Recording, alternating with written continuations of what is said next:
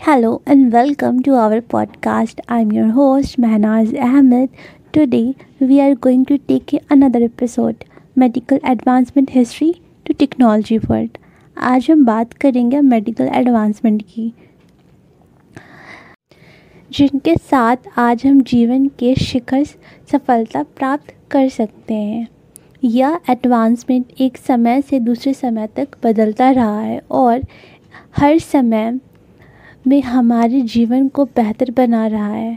आइए हम इससे कुछ इम्पोर्टेंट एग्ज़ाम्पल समझते हैं। पुराने समय में जैसे मिसिपी और यूनानी के सभ्यता सिविलाइजेशन में सर्जरी के फ़ील्ड में बदलाव हुआ। एनाटॉमी को जानने और सर्जरी के वजह से जो इम्प्रूवमेंट हुआ, उस नॉलेज से इन सिविलाइजेशन सभ्यता को इम्पोर्टेंट प्लेस दिया गया।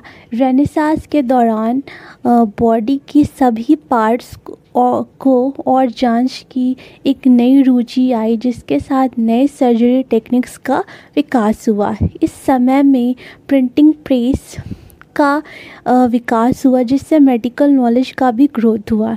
नाइनटीन सेंचुरी सेंचुरी में माइक्रो ऑर्गेनिज़म के आविष्कार के साथ बीमारी के प्रभाव के बारे में अच्छी जानकारी में हम सक्षम रहे। और इससे नियंत्रण और इसको बचाव का भी विकास हुआ। इस सेंचुरी इस सेंचुरी में मेडिकल एजुकेशन में काफ़ी सुधार हुआ और इसमें फॉर्मल मेडिकल सोसाइटी का बहुत ग्रोथ और विकास हुआ।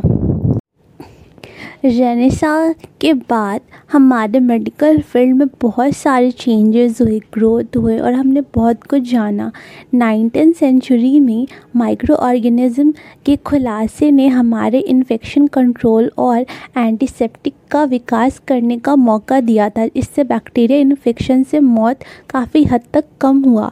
ट्वेंटी सेंचुरी में एंटीबायोटिक्स के खुलासे से बैक्टीरिया इन्फेक्शन से मरने वालों की संख्या कम हो गई थी। यह एक महत्वपूर्ण, बहुत इंपॉर्टेंट मेडिकल एडवांसमेंट था।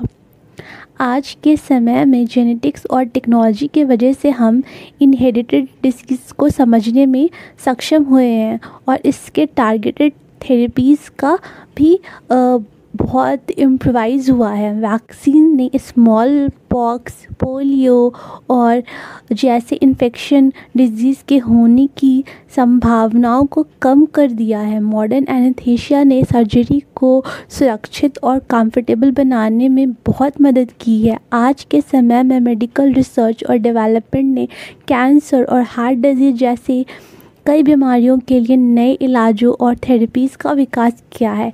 अब हम आइए अब हम बात करते हैं ऐसे कुछ मेडिकल uh, एडवांसमेंट की जो अभी हाल में ही हुए हैं। मॉलिकुलर मॉलिकुलर बायोलॉजी जेनेटिक्स और जेनोमिक्स के विकास से कई बीमारियों के कारण को समझने में आसानी हुई और टारगेटेड थेरेपीज़ का विकास हुआ है। सीटी और एमआरआई जैसे इमेजिंग टेक्नोलॉजीज़ के प्रयोग से कई बीमारियाँ के डायगोनिस और मॉनिटरिंग में काफ़ी सुधार हुआ है। रोबोटिक्स और मिनिमली इन्वेसिव सर्जरी टेक्निक से कई सर्जरी लेस इन्वेसिव और एक्यूरेट एक्यूरेट होते जा रहे हैं। इलेक्ट्रॉनिक मेडिकल रिकॉर्ड्स और टेलीमेडिसिन ने मेडिकल केयर को काफ़ी एफिशिएंट और एक्सेसिबल बना दिया है।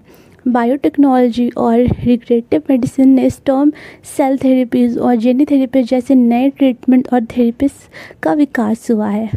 आर्टिफिशियल इंटेलिजेंस और मेडि मशीन लर्निंग ने मेडिकल डेटा को एनालिसिस और डायग्नोसिस और ट्रीटमेंट डिसीज़न को सुधारने में काफ़ी सहायता मिली है। थ्री प्रिंटिंग के प्रयोग से प्रोथेसिस लिम सर्जिकल मॉडल और कुछ और बनाया जा सकता है। प्रिसीसियन